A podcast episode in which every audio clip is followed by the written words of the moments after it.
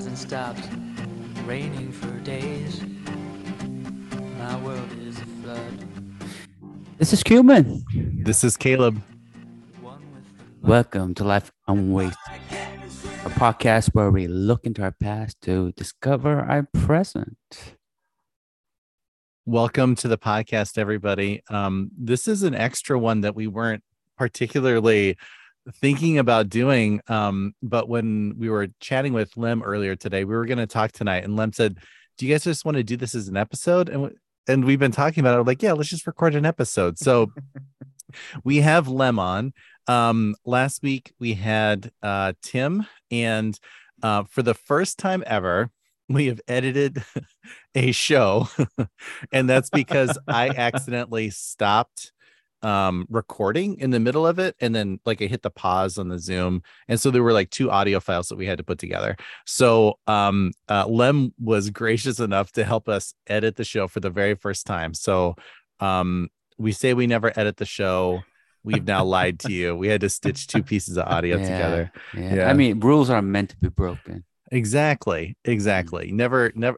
If you ever make a hard, fast rule for yourself, at some point you should break it. Um, well, depending on what the rule is. Uh, anyway, Mhm. Lem, go ahead and introduce yourself. Uh, tell us a little bit about yourself. You and I went, uh, we were in the same class together.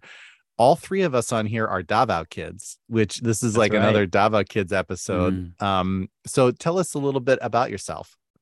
Sure. Um, I'm just gonna start with saying I'm glad that I uh, was the first one that questions the integrity of this of this episode. Yeah. Um, You're a, ma- you're, a- you're a man with tough questions. Yeah, yeah. Thanks, thanks for letting me contribute in that way. but yeah, I I was an MK from the Davao years, so I, I came in in seventh grade, so I was in the same class as Caleb, and Cuman was in a grade above me, so we had some good adventures over in Davao, uh, which is probably some of the some of the fondest years I I look back on and as Mhm. a as an adult now and and having that experience. So Yeah. it is it, it's it's it's a little different because like my my life was uh primarily in the states up till that point um so we became we became missionaries when i was 12 and we moved out to davao and so i got i got a good taste of the california living um, in the bay area up until that point. And so yeah when my parents decided to become missionaries and they were telling us we were moving to the philippines it was it was kind of a it was kind of a,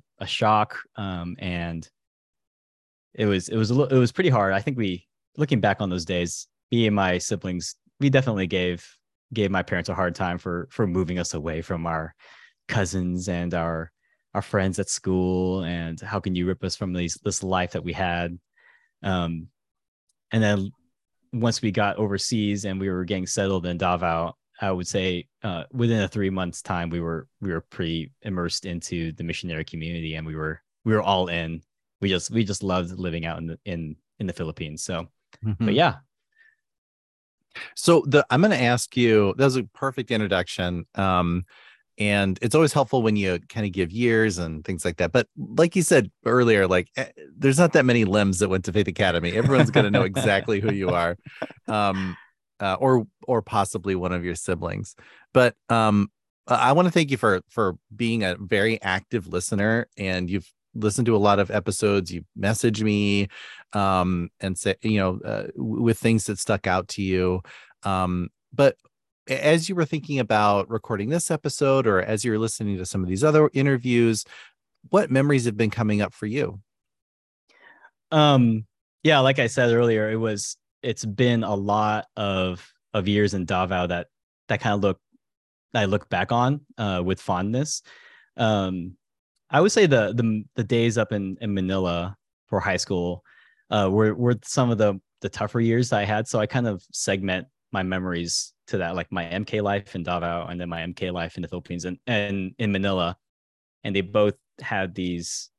It was two different experiences, I would say, as far as social social gatherings and and life as a as a as an MK, because I I look back on Davao and and it was just adventure after adventure, taking multiple backpacking trips into the into the mountains, um, going from village to village, exploring the the beautiful landscape of of Mindanao, and then um, going kind of like to the quote unquote big city life in Manila and and living in a more structured, uh, you know, bigger high school. Uh, and it it was it was pretty tough for me to make that transition, and so yeah, I think I think uh, as a whole, everything everything shaped my life in those days to prepare me for the years upcoming. And I I look back and and tell myself like, oh man, yeah, that was that was a, a time when I learned how to do this, or that was a time that really prepped me for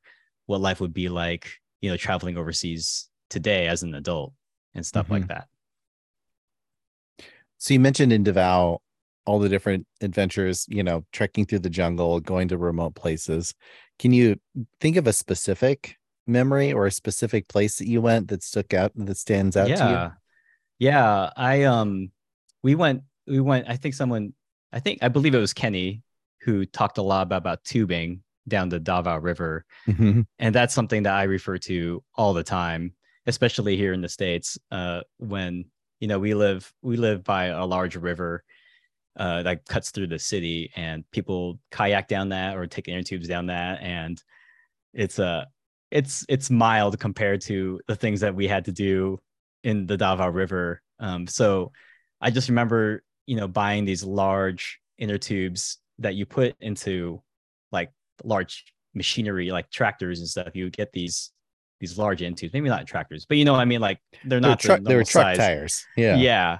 And um we would take those things uh and we would tie them to the top of these jeepneys and there would be three or four stacked high and and some of us would even sit inside of them and we would go into the the mountains and drive these winding roads with cliff sides just to get upriver to to a spot that we liked to start from and to launch from.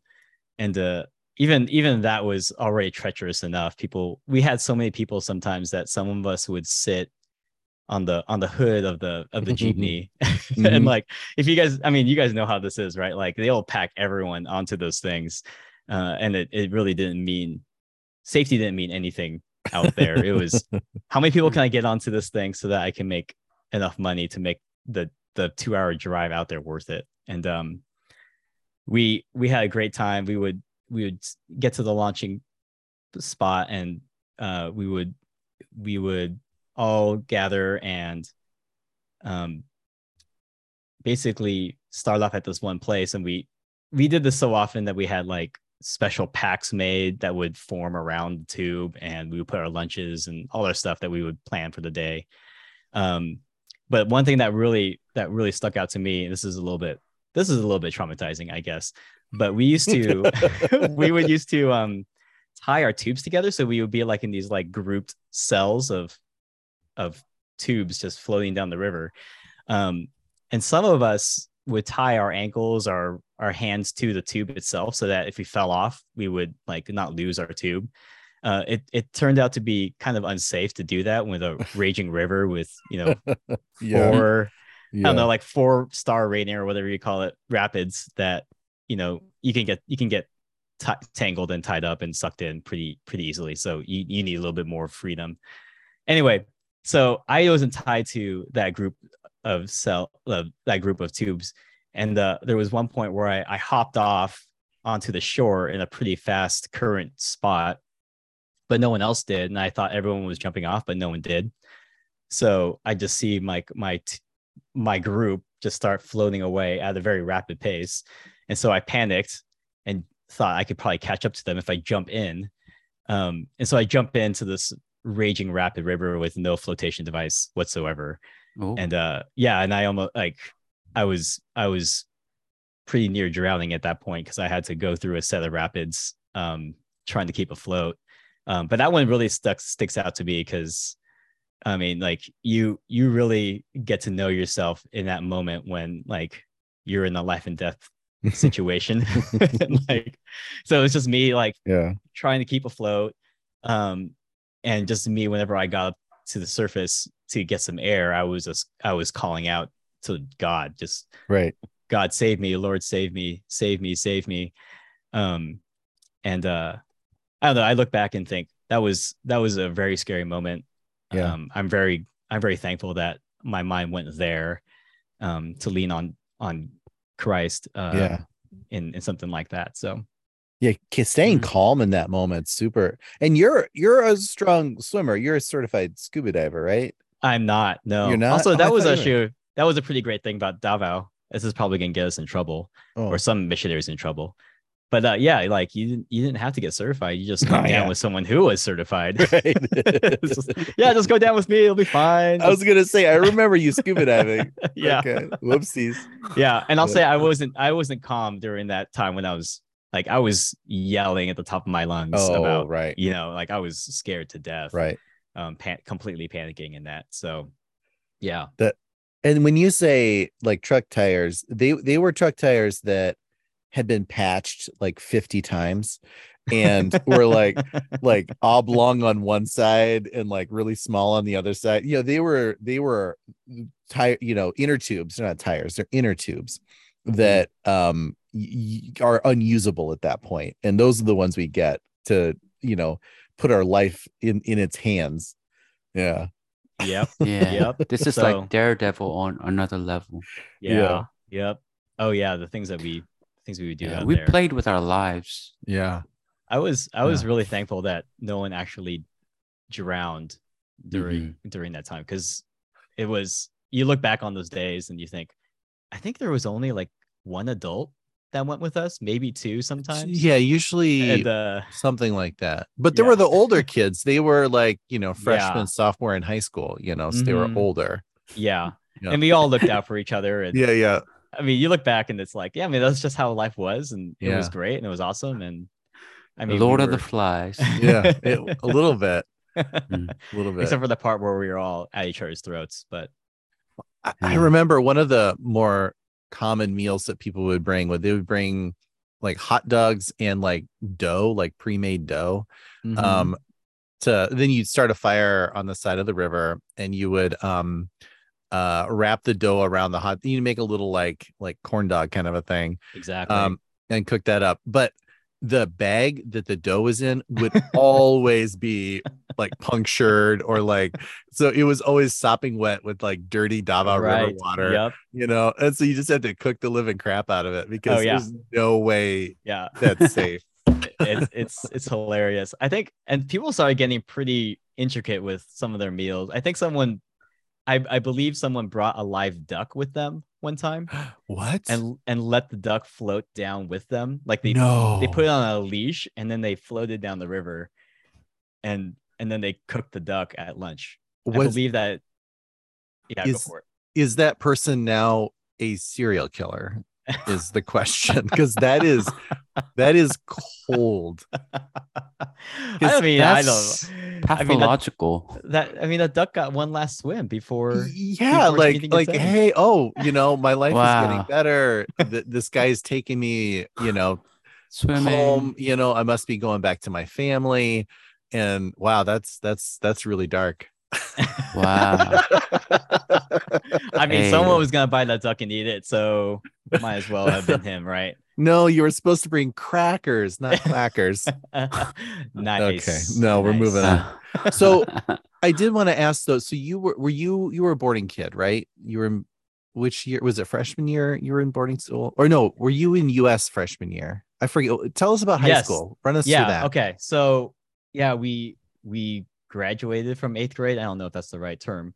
Uh, but we we went back to the states on furlough on my my freshman Right. year, and then we Mm. came back to Davao, and I decided to homeschool my sophomore year, and um because I wanted to be in Davao because I Mhm. loved it so much, and my and like Mhm. you know my closest friends uh ended up not going up to Faith Manila. Sorry, Caleb. Mhm. Sorry, Keeman. And um, so I wanted to stay over in Davao. Yeah. Turns out I'm a terrible homeschooler, and I, I really do hate that structure. And Yeah. it, it wasn't that I was outright failing my classes or anything like that. It just was a very miserable experience going through school that way. So I told I told my parents that I, I really didn't want to do that, and would it be okay if I flew up to Manila and go to Faith there because I just I would prefer this the structure there where it's you know classrooms with other students and locker rooms and all that's you know all the all Yeah. the stuff organized sports Mhm. um like a school. yes yeah exactly uh i didn't actually board i didn't go to boarding uh i didn't go to the dorms though because i had relatives oh so here's another thing about about our lives people who people who may not know who i am um me and my family we're, we're all filipino my parents actually grew up in the manila area and then they got married and immigrated to the states and then raised a family and got jobs and was living the american dream in the states but then i would say in you know my my dad in his early 40s was kind of he was pretty unsatisfied with with life i guess in in america and he really started getting the call to go into missions work so that's why we went back as missionaries to to Faith Cat or to Davao. And it's it's a funny thing for me to describe because we we actually were part of the SIL group and they were missionaries to Indonesia, but they were based in Davao. You guys covered all this in a previous episode. No, it's good. It's good Yeah. because this is season two, and Oh, okay. you know, yeah. like like some people are like, oh, I haven't listened to all season one yet. Oh, Well, you know, okay. all twenty episodes. It's like twenty hours, so we kind of have it's to. uh, it's yeah. it's funny for it was really actually I'll just a little tangent here. It was really funny for me to hear you guys dis- or hear Caleb describe the SIL group that came in. Um, and it was, was kind of like this. Yeah. Yeah. we were all you know doing local missions in Davao, and then all of a sudden, in like this this rush of SIL Bible translators, all of a sudden showed up in Davao, and kind of like it infiltrated the area with with their kind of SIL missionary culture. And uh, I was laughing because we came in like shortly after that, and I had no context. I had none of that context. Was, that was the first time I heard anything like that, and uh, I just loved that I was like a part of of something that would may have been somewhat disruptive to to the rest of the missionaries. Uh, so I- I- it wasn't to the kids though. Like I said, like we all got. I mean, you know, there were like when you know, Cumin and I had like six people in our class, and then it like doubled in size, and we had twelve or something like that. You know, when the when the SIL folks came Oh, in, so it was it was great. yeah, And people started dating. So that was weird. Right. oh Right. man, Yeah. We didn't have that. we brought all that sin into You the riffraff. community. Right, Yeah. right. You brought all the weird Uh-huh. things. We were all pure creatures. we, we knew nothing about the opposite Oh, the the. SI, the SIL kids were just very desirable people. Yeah, that's what yeah, it was. oh, yeah. of course, Sure. of course. You're Uh, very but I- exotic. Go ahead. but I will say that um it was funny because I would tell people like, yes, I am Filipino by blood, but I grew up in the States for like a, a prominent many years of my life as a kid. And then we went to the Philippines as missionaries, but we weren't missionaries to the Filipinos. We were missionaries technically to the Indonesians. So it's like this weird like, Right. I had to I had to like make all those steps for them to understand. Otherwise they'll just ask questions um, all the time about like, okay, so what happened here and what happened there? So I just say that's how I introduce myself as an MK, But that's my MK life. that's But- such a complex part of your experience to have to like explain all of that and i've always wondered like what was it like you know being a filipino american and then going back and living in the philippines where your dad grew up? And your dad also made that decision in his 40s and you're now kind of knocking on the door of your 40s Mhm. um like what what have you been thinking about about that decision and about what it was like being a filipino american in the philippines? I don't know what's what's been coming up for you? Oh man, that's uh that's those are all really great questions. Um, so this will take some time to answer, I think. Being a being an MK out in the Philippines as a Filipino uh, who only really understood a faint amount of Tagalog, um, which in the southern Philippines really doesn't mean much anyway, because they speak Visaya out there. Um, so I would just hang out with all the the the Amer- like the American missionaries essentially. Um, and for me, it was it was a lot of fun and it was great, and I made a lot of friends. But there was there was a little bit of like that you could you could tell sometimes uh, with people maybe at the mall who would who would see me, and uh you know they would they would have that same reaction you did, Caleb. Like, what's this guy all about? You know he he looks like us, um, and he looks exactly like us, but he's hanging out with these Americans and he's speaking perfect English. But he doesn't know any any Tagalog or or any of the local languages at all. And uh, it I wouldn't say that I felt like ashamed of that, but I will say that I I look back and wish that I knew at least Tagalog, that I made the effort to learn the national language of the Philippines at least. Because you know it is, it's a part of my her- heritage, and I want to embrace that. And it was it was something that I I look back on and think, yeah, I probably should have I should have done that. You know, my my parents never they didn't make it a, a priority for us to to learn Tagalog. It wasn't you know it wasn't something that they saw as very important, or maybe they just didn't have the time to do it. So, I would say that was was was was something that I I wish it's it's a slight regret I guess I have.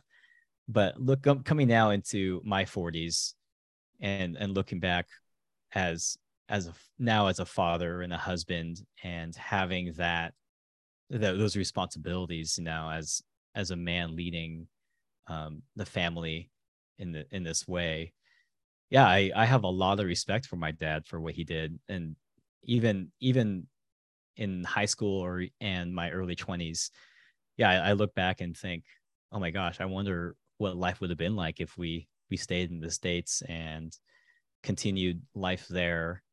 And and you you you can speculate all you want but you just never know. But i do know that mom and dad making that decision to bring us out to the philippines and being fully immersed in in a christian community really shaped it shaped me um in the in my spiritual life um in a very very significant way that i i i really don't know if i would have been shaped if I stayed in the states um, and continued to live our lives and here in, in the states. Um, so I have a lot. I have a lot of respect for for my dad, and I, I am really really grateful and, and thankful for for him and my and my mom for for kind of making that sacrifice because they could have stayed in the states and they could have, you know, continued to work here and have a good house. And you know, we we lived in the house. We had a pool in the in the Bay Area of of California. So, you know, you think about now and we if we had that house 25 30 years later Yeah. um, it would have been you know i look Yeah. i actually do look back on that i'm like oh man they should have kept the house but Yeah. um Yeah. you know but you know what's a what's a house compared to you know adventures in the philippines and having lifelong friends that you know really walk with you through through life um in a in a through a lens of of the bible and and all that stuff. So Mhm. yeah uh, it's it's crazy. And i i look i look now as a also as a four year old and i ask myself like would i would i do that? Would i ever go out to the field or go back to the philippines i guess as a missionary and and bring my fa- my family with me? Um a part of me says definitely not because while it was all fun and games and just super fun as an mk it's a lot harder to be an adult and raise a family and and everything that kind of comes with that uh and being a missionary out in, in overseas in a in a third world country and uh yeah it's just not something that has really been like a calling of mine like i haven't like god hasn't hasn't really called me to do that so i i just don't i don't push Yeah. that so What about for your children? You've had such a positive experience uh, on the field, having those adventures. Wo- Mhm. Would that be something that you would like for your children or child?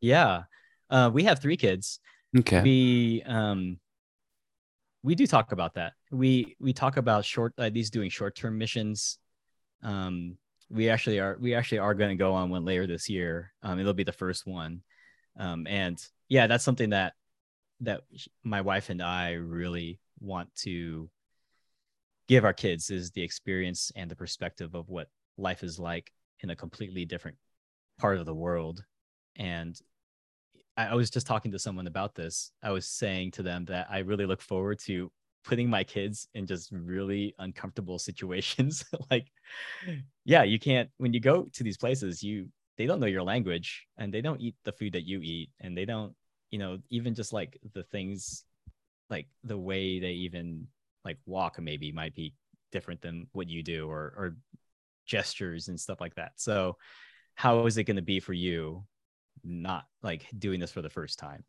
And I- want them to kind of broaden their their perspective on life, you know, that instead of you know, we live we live a pretty great cush life here Mhm. um, and we're really thankful for it. Um, and so to challenge our kids in, in that way would be pretty great, but also do it in, in a really fun way. So, you know, we're Yeah. going with we're going with really good friends from church to go, and so there'll be some familiarity there. Uh, but I think you know, working with with other children. So we're going to an orphanage um, down in South America, and and it's primarily kids that um, have a lot of physical or mental disabilities.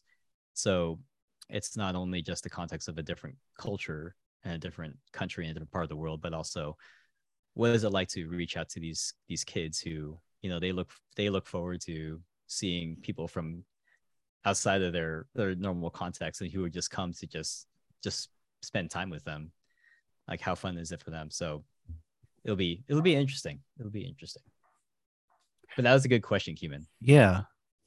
Uh, I'm wondering what coming back to the US was like after high school, right? Mhm. You know, you um you, you guys were living in uh uh California, uh second generation, you know, uh, your Mhm. parents uh, came from the Philippines, you went back to the Philippines, and then you kind of came back a different person. What was it like? Was there any culture shock at all or what was what was reentry like for you? yeah are you talking about after i graduated high school Yeah. Yeah. okay let me uh let me rewind just a little bit Sure. because I think that will help understand a little bit of my transition in the going into college in in the states. So, um, to answer your question way back way back a little bit, Caleb, about what was it like transitioning from Davao to Manila. Um, uh, I didn't I didn't go into the dorms. I I lived with my aunt, um, and so we had a lot of family. There's a lot of Malabuyos in, in Manila. I found out, so I stayed with my aunt, and while that was awesome and, and great and probably the most i ever like spent long term immersed in like a filipino culture. Um it it didn't do a lot for me to like reestablish friendships with people in davao or to make Yeah. new friends um at at faith manila. And it was like that junior year was very very tough for me because i was I, I would just dwell on my life in davao and how awesome it was but I I did feel like it was important for me to be in Manila because I I wanted to be kept accountable essentially for my education and go to classes and have homework and have people who can make sure I'm staying on track. Mhm. And so like that junior year I I didn't make very many friends um or any or any really any significant connections with with anyone I would say um and that and that was really really difficult. I, I would say I was pretty depressed for quite some time. But you know, I got I got through it. Um by the tail end of, of junior year, I was starting to be a little bit more established and was was feeling more comfortable ab- about being around other students. Um and then my senior year, like I, I started getting a little bit more more established with friendships and stuff. But I will say that you know joining the wrestling team was really good for me. Um, oh yeah, and Caleb, you were a part of the wrestling team. That Yeah. yeah, That junior year. yeah, I do remember that. So yeah, Yeah. you're a And- hot, you're a hot shot on the mat. That's right. I I think I was the captain of the wrestling team that junior year.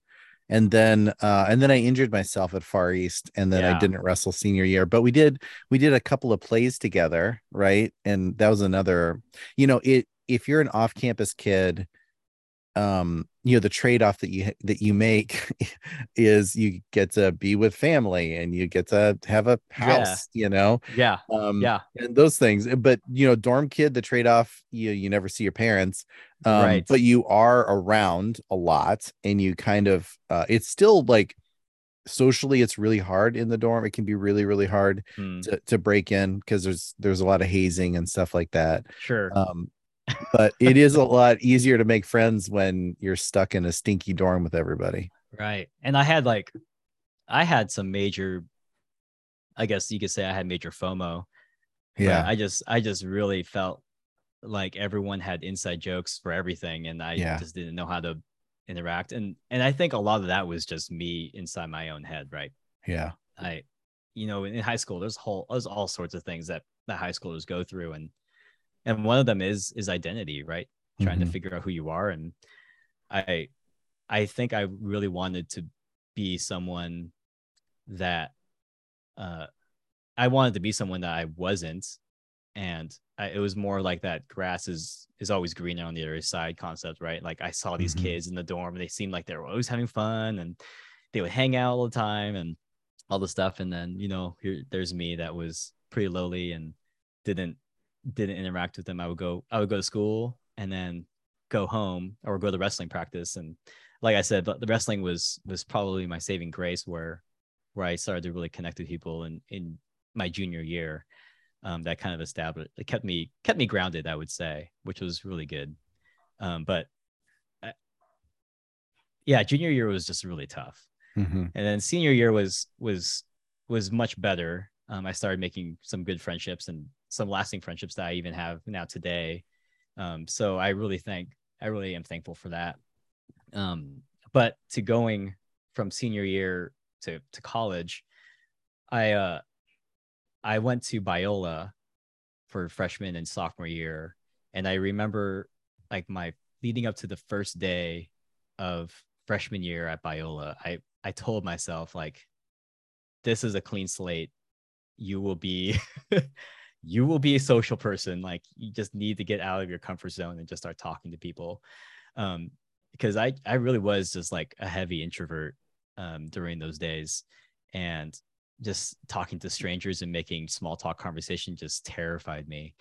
But i reminded myself everyone's like that here at- at freshman year. Like no one knows anybody. So like you're gonna be just everyone's just gonna be just like you. And so i started doing that like i would go to the cafeteria and sit to next to some random person and talk to them and you know eventually you start getting more and more friendships and and uh yeah that was that was kind of the that was the foundation that i was really really working from as far as going going to biola and going back to the states and doing that transition. The uh the other thing that really that that helped my transition in the states was the the mk group there was the Mu Kappa group that was at biola and i i kind of fell right into that um, and embraced that fully. And so i got to meet a lot of other mks from all sorts of different countries with all sorts of mission organizations and uh you know they it's it's not for everyone but it definitely was what's for me not what's not Yeah, for everybody. I mean, like I it's funny because I look back on those days too. And like we would go on like walks, you know, around Biola campus, but we were like we were MKs, right? We were we we we were well cultured people that saw the world and we we live like we want. And so we're gonna we're gonna walk around with no shoes all over the place and we're gonna climb trees. If we see a cool tree that we want to climb, we're gonna climb it. No, no, we're not gonna not gonna ask any questions. No one, no one has any authority over us because we're we're cool MKs kind of thing. And and uh, it's funny to look back on now because I remember Mhm. thinking like, man, walking on walking on black asphalt in the the dead of summer barefoot is is not a pleasant experience. I don't I don't care how tough your feet are. That is a that is a painful experience. And uh, yeah, I remember just after that having a lot of burned feet and just like just sore feet and yeah, Yeah. I was just it's just funny because like yeah, it's it's it's a it's it was a really good time, but you know, it's some maybe we took some of that MK pride a little too far. Um No, you didn't. Not at all. No, no. I almost lost a toe in Michigan because I would wear flip flops and shorts and it'd be 14 degrees out, you know, and I'd be running to class in flip flops and shorts just because I'm an MK. yeah, right? Right. You guys, Yeah. are, man, you. Isn't I'm that going to weird? redefine. I'm going to redefine the word foolish. MKs in their twenties.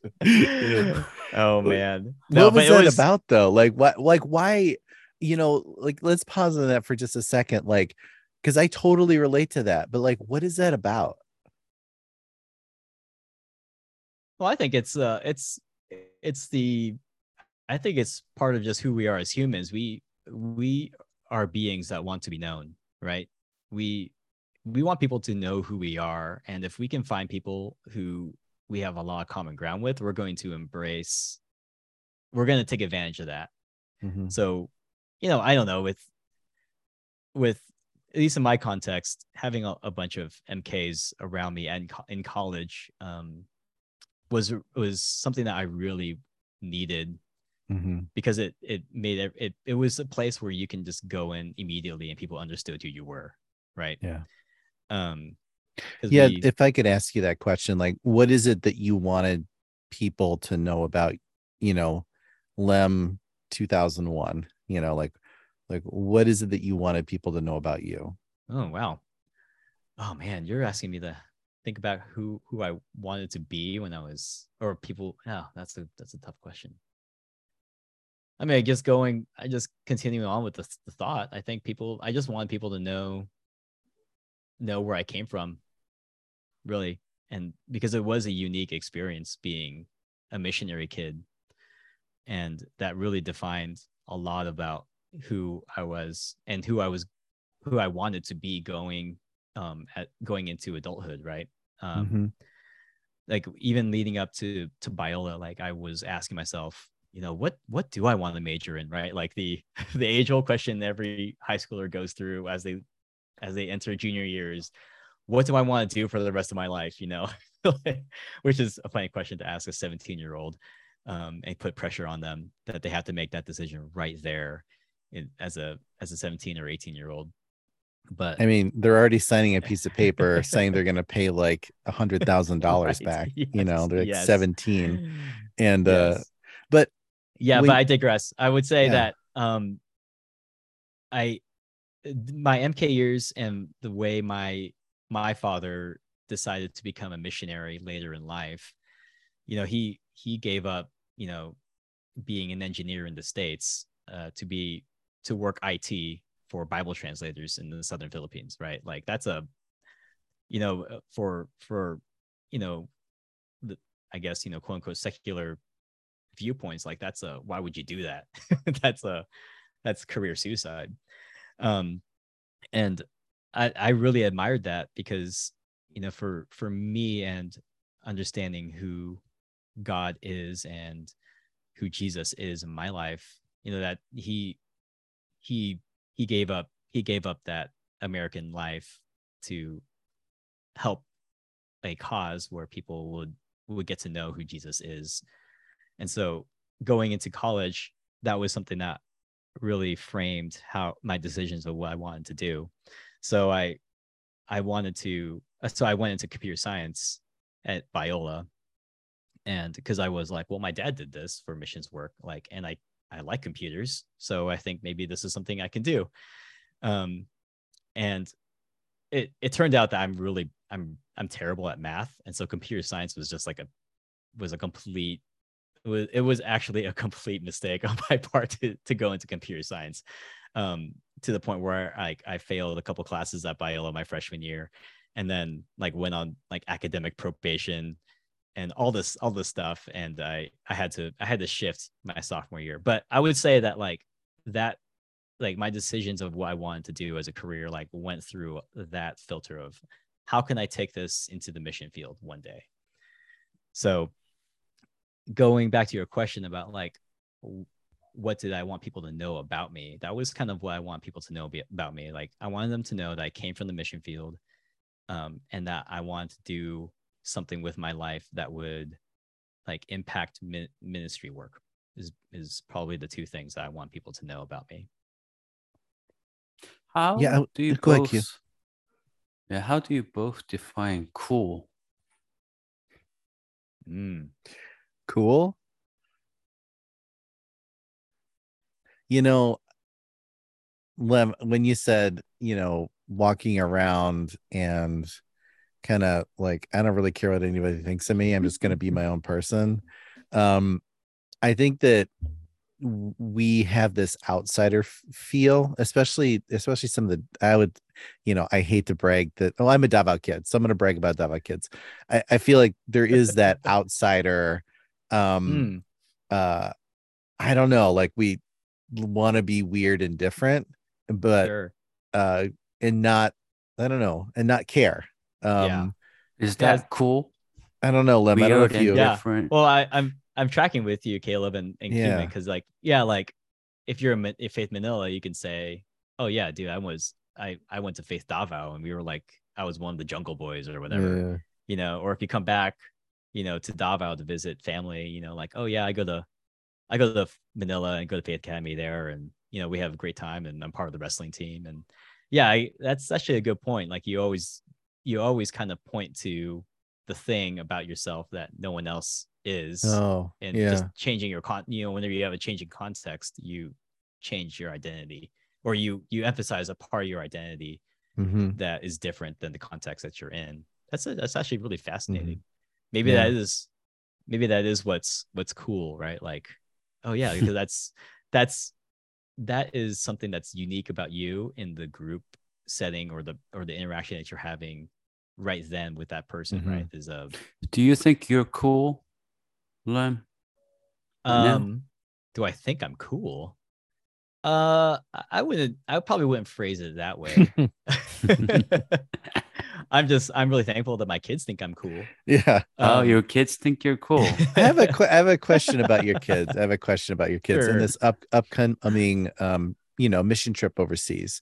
sure. Um, and I'm just fascinated this with this idea uh, because you went to the mission field at a much older age than I did, and so you were this kid from California. You went overseas, and then all you had this experience, and you came back, and like it it kind of defined you as a person to the point where you're walking around college and kind of like putting it out there like this is my identity now what is it about your experience what is it about that like connection that you had overseas that you want to now impart to your kids Mm. Dang, man, you guys are good at this. Um, I'll say. So one of the things I I do want to avoid is forcing my my experiences. Um, like I don't want I don't want my life. I don't want my kids' life to mirror my life exactly, if that makes sense, right? so yeah i i i went into the mission field and i was a missionary kid for five years but that doesn't necessarily mean that i want that for my kids what i do want for them is to understand um, what mission work is and the difficulty like how difficult it can be to be a missionary um, and why it's important i guess you could say. Because like we could take them on we can take them on overseas trips and we can go to i don't know we can go to to paris or something. We could take them to different places that are very are, very well developed. And they'll they'll get those exact same points right? They'll get a, a context of someone not like a place where you don't they don't speak any english and they eat different foods. All that stuff happens in different countries that are very well developed. So why is why do i want to do it in a third world country? And i think it's it's the it's the context of missions really um, that I, I really do believe that that that's an important part of at least the Christian faith, um, and it's been a very prominent part of of my life, even even as an adult. Like I've I'm that's that ministry work is is um, something I've done as a career, um, and we can go into that a little bit. But um, I just want to say that you know for my kids, what I want them to understand is that you know us as followers of Christ um, really uh, commanded us really to to let people know who he is that don't know who he is so if we can be a part of that and we can we can do that even in our local context in our local communities but if we can do that overseas and they can understand what that like the sacrifices that people make um, in order to make those to make that command fulfilled in different parts of the country or different parts of the world then i want them to know about that so Yeah. I don't know. Do you That's kind of a weird que- answer, but Uh, Yeah, no, that's a great answer. It, it comes back full That's circle. perfect yeah Yeah. yeah Do you think you would allow your children to listen to our podcast once they reach a certain age? sure. Yeah. Oh yeah. Totally. yeah I mean, like it's it's you know being I don't know. There's a lot. There obviously like I'm I'm really I'm really painting like this very colorful, vibrant picture of what it was like to be an MK. Um, it, it had its hardships and Yeah. there was some things you know like that i look back on and be like oh yeah you know what my i do feel like my parents dropped the ball on on that aspect of of life Mhm. growing up um not even just as a missionary kid but just as a as a kid. Um and so you know for my own kids like those are things that i want to adjust as you know me being being a parent now. It's like okay so what are some things that i wish my, my mom and dad did?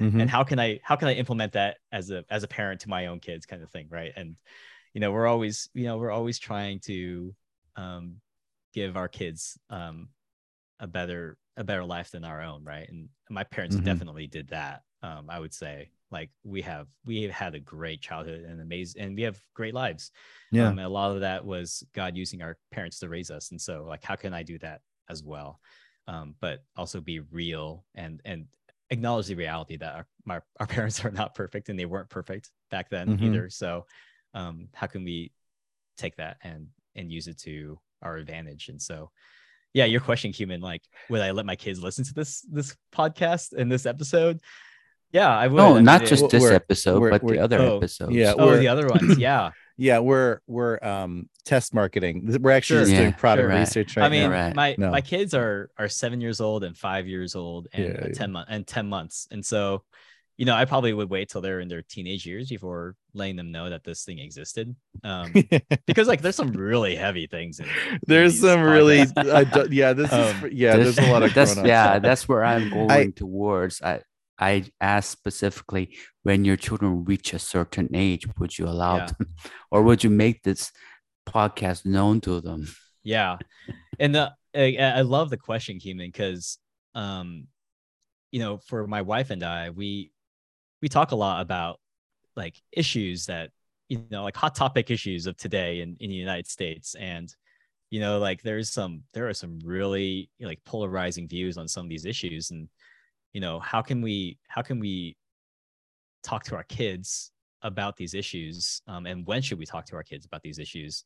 Um, and have it be a age appropriate conversation. And so Mhm. and we do that you know we we do that a lot. And you know when it gets to a point where you know they can handle some of the the conversations that you guys had with other interviewees like uh i i probably i mean i would talk to my wife about it but i think you know it's it's eye-opening. I think a lot of what your your other interviewees have talked about was really eye-opening um for me especially because because yeah i have such fond memories of my time in the in, in my in the missionary Yeah. field well, I do too. I think I think a lot of us do. I think what you know, one thing that stuck with me that you mentioned earlier is you you wouldn't take your kids to Paris. You'd take them, you know, to a, a developing country, and and that's and I think you know I venture to guess um, that's because the things that we saw growing up, the three of us saw growing up, did did shape us.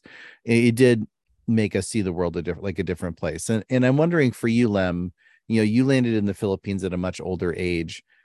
Do you have a specific memory from like that the first week or first day mm. that just kind of made you think, whoa, this is very different than the Bay Area?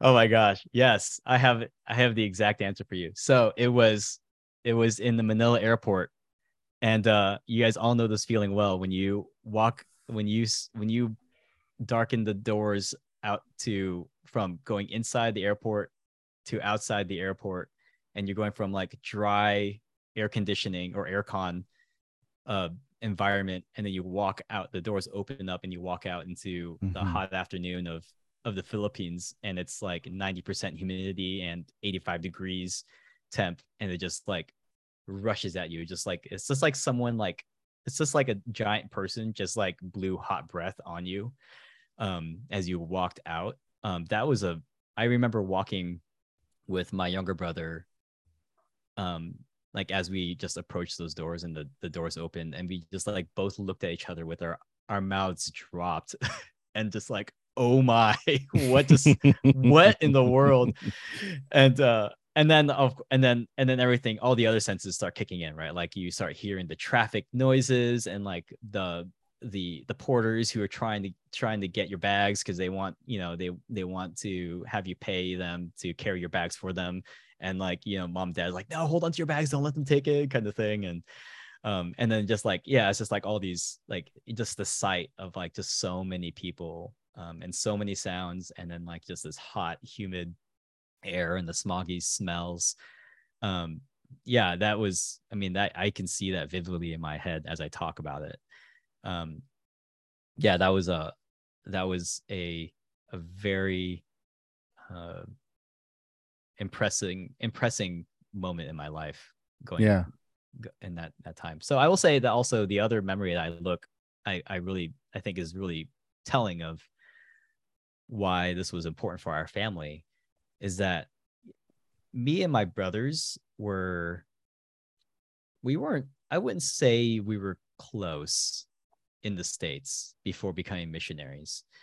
And so when we traveled to the philippines as missionary kids and then we got finally got to davao um, there was a there was a period of time where really like it was just it was just us. Like we the only people we knew was us as a family. And so we really like we were forced we were forced to become friends. Um and that was that was the beginning of i i like to say that was the beginning of us um just really having a rich relationship with with all of our siblings. Um and i mean that could just also be because we just started to mature too. I'm sure that was a big part of it. You know i was 12 at that point. My my younger brother was 11 like he was 10 so we we fought a lot as like little sibling rivalries when we were like in elementary school but i think as we started getting older we also started realizing like oh like i actually kind of like this person. Like he has the same interests as me. He has the same humor as me. Um and so yeah those those times when we were just on our own uh was was just a really rich time for us to get to know each other. So Yeah, I can't. I mean, I think most MK siblings are just really close. I mean, I'm very close with my siblings, and it's because you've been through so much together. And I think, you know, I, I've really appreciated um this th- this episode. Thank you for letting us record it. Um, that balance of like like I fully admit there are a lot of experiences that that that I had over over in the Philippines and overseas and that I treasure that shaped me to be who I am. But there's something that you said earlier that was really important, which was that your like your dad, your parents, your family sacrificed a lot, right? mm, Mine did too. I think all of our families sacrificed a lot. mhm, yeah And so because of that, I think I, I'm talking about my experience um growing up. There were a lot of things that uh, I didn't talk about or complain about or say like, "Oh, that's really weird or that's awful, you know, or like I don't agree with how my parents are doing that. Um, but you just press that down because it's like, well, but we're here for the ministry, Mm, you know, yeah. we're here. And so that's where like, well, look at what my parents are sacrificing, you know. If my parents can sacrifice Mm. that, then I can sacrifice it. And and and and so I think we just kind of didn't talk about a lot of stuff, you know. yeah We we kind of put a, a rosy um, finish on some things because the sacrifice has to be worth it. So we don't talk about the, the negative parts. And and I think it's important. Let's just talk about it all, you know, like the good and the Right. bad. Let's lay it out on the table. yeah And you know, sacrifices were made, but that doesn't mean that we don't have to process some of the like crappy stuff, you know. Yeah. And that's a I Yeah. mean, I I remember you telling talking about that um in your own personal in your own experiences and thinking Mm-hmm. like, oh man, what that is so much pressure for a kid to feel, right? Like, yeah. I I'm struggling here, but I really don't want to be the one that screws up the ministry or screws up my parents, you know, calling or whatever. You know, like who am I to to to, to pit myself against God? Essentially, is what's happening, right? And like for a young kid to to have those feelings, man, that's that's like I just think I just remember thinking like, oh man, my heart goes out to you, and I'm like, oh man, if I only knew, kind of thing. Like, Caleb, Cuban, if I only knew like some of the things that you were going through. Um, but you know, we're also middle school kids, so like, how do you- Yeah. do you really get what a what a wonderful Here. way to Yeah. round up the episode. The Yeah. good and the bad, the ugly and the beautiful. Life's complicated, folks, but we love it because that's how life is. and Lem's out here sharing the sunny sign. But Yeah. so Yeah, you know I what? know. He, here's here's, here's my thing. Yeah. everyone, if you want to come on, all of you are welcome. Lem had anxiety, so it's like, oh, maybe I'm gonna be sharing some fluff, and you know, Dude, it was Oh. all fluff. Uh, but No, this, it this was wasn't this was wonderful. this was all all. great, Lem. I, I want to Oh. ask you one last question though. You're uh, which is if you could talk to yourself junior year, you know, that junior year Mhm. kid, Yeah. like what would you tell junior year Lem who is just feeling so lonely and isolated? Did I make the right choice? Should I be here? Should I not? What would you say to him? Mm. Yeah, I would. Yeah, I I was thinking about that question because I know you asked that in previous episodes, and I was thinking, you know, I would just I would tell him that, hey, you you're what you're going through, everyone else is going through it too, um, and if you can, if you can overcome those fears, um, reach out to others, you know, and and talk to them, uh, and if you can have that connection um, and help them walk through some of the things that they're having troubles with they could probably help you go through some of the troubles you're going through. But i guess just i guess the the overall thing i would say is don't don't be so afraid i think because i think i was just very afraid Yeah. of how people Oh. would would view me um and so i was very i was over i was like an over perfectionist about how I Mm. wanted to be to be seen, and that meant that I I sh- I lent more on the don't say anything so you don't screw up your image, Mm. and that kind of yeah that that really made it so that I had a huge wall that I didn't realize I was doing. Um, but in reality, I was just longing for for relationship and friendship, and so I Yeah. think I would Don't be tell- so afraid. Yeah. Lem, I could talk about that for a long time, but Q, it's time. It's time. Yeah, know. yeah, yeah. And, and sorry, Caleb's our ramble a lot. technician. He's he's got everything under control. Yeah. Oh, yeah. All right. Well, we don't do like previews. We we didn't do previews like uh, for season one, but we have all our guests lined up for season two. So here's Mhm. what you're gonna be expecting a week from now.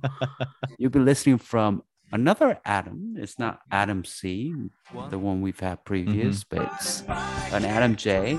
He was in the same class with Tim. That's also going to be a fascinating listen. So we're going to encourage you all to join back with us in a week. All right, let's have the music on. Yep. Our outro. Yep. And on the count of three, gentlemen. One, two, three. Go, Go Vanguard. Go Vanguards. Vanguards. Thanks, guys.